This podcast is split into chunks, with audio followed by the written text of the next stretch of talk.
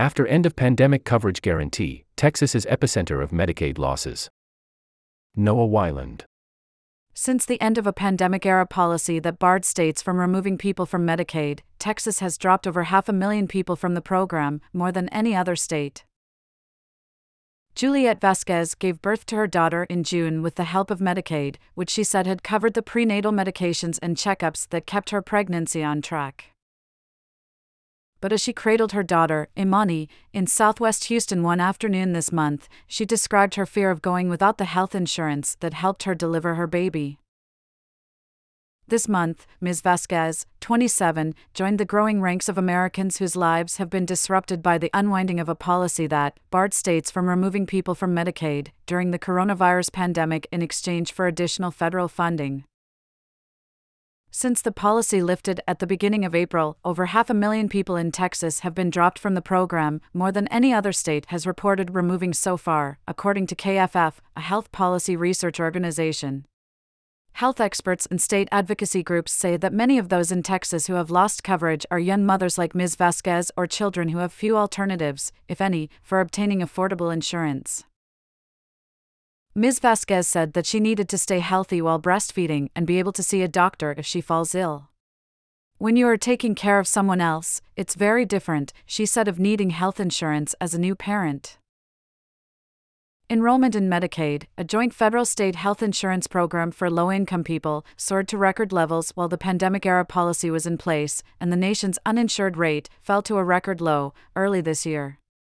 But since the so called unwinding began, states have reported dropping more than 4.5 million people from Medicaid, according to KFF. That number will climb in the coming months.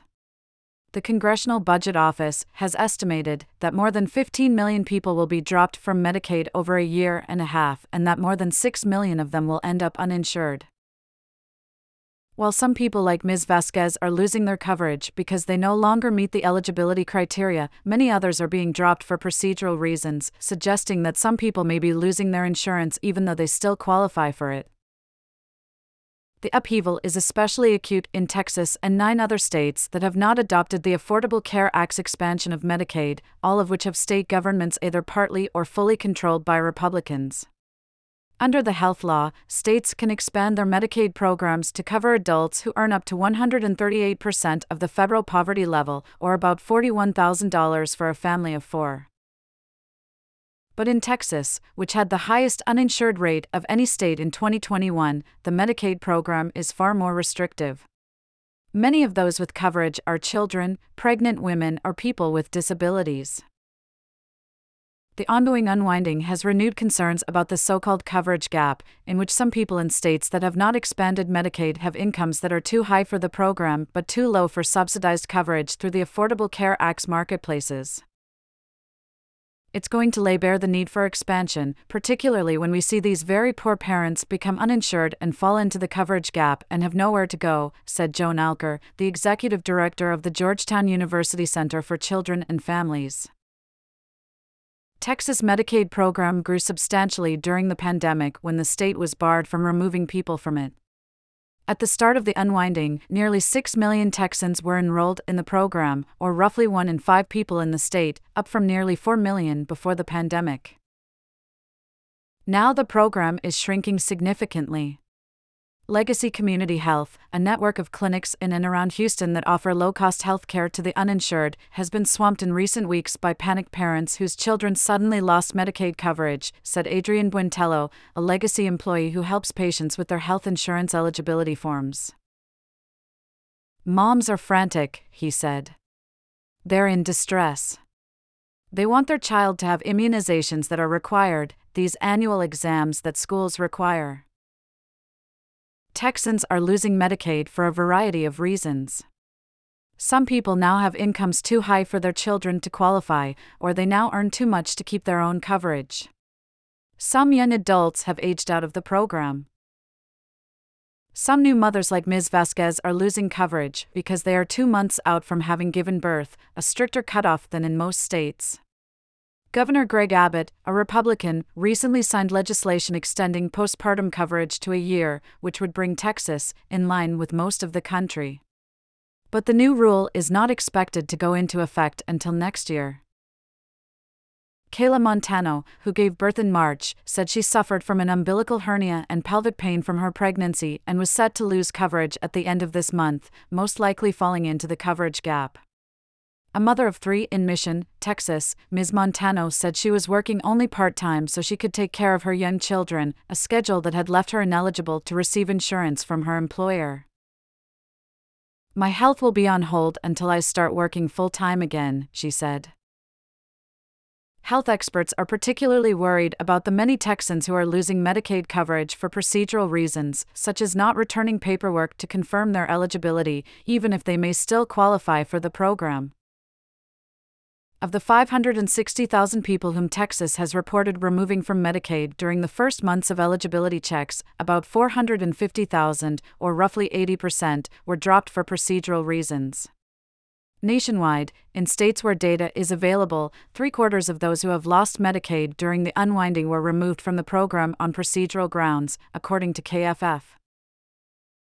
In a statement, Tiffany Young, a spokeswoman for the Texas Health and Human Services Commission, which is overseeing the state's unwinding process, said that Texas had prioritized conducting eligibility checks for those most likely to no longer be eligible for the program. She said the agency was using a range of tactics to try to reach people, including text messages, robocalls, and community events.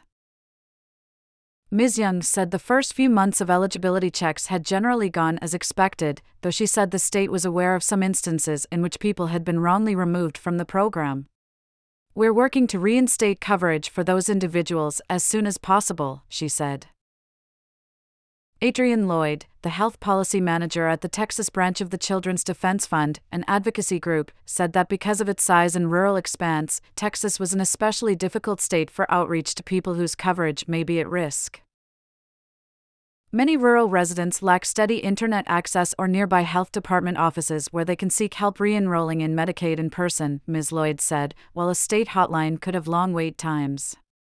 Others, she said, might not be comfortable using technology to renew their coverage or could struggle to fill out paper forms. The work required for those who do not enroll online or over the phone can be challenging. Early this month, Luz Amaya drove roughly 30 minutes to a branch of the Houston Food Bank for help filling out an application to re enroll her children in Medicaid. Her arthritis had left her hands impaired, making the drive difficult, she said.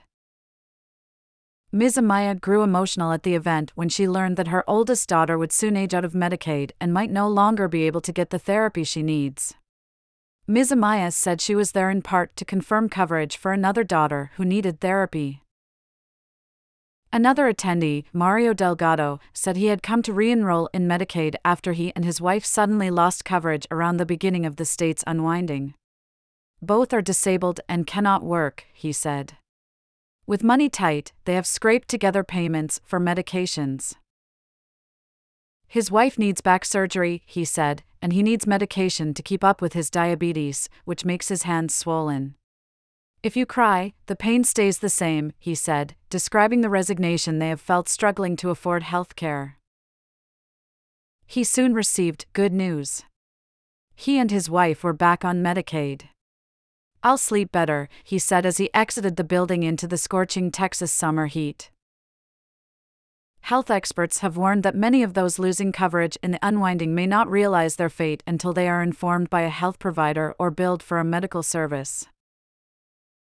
Perla Brown, the mother of a boy with autism, came to the food bank event soon after her son's therapist told her that her child had lost Medicaid, she said. She soon discovered letters in the mail she had missed that had warned her of the imminent loss of his coverage.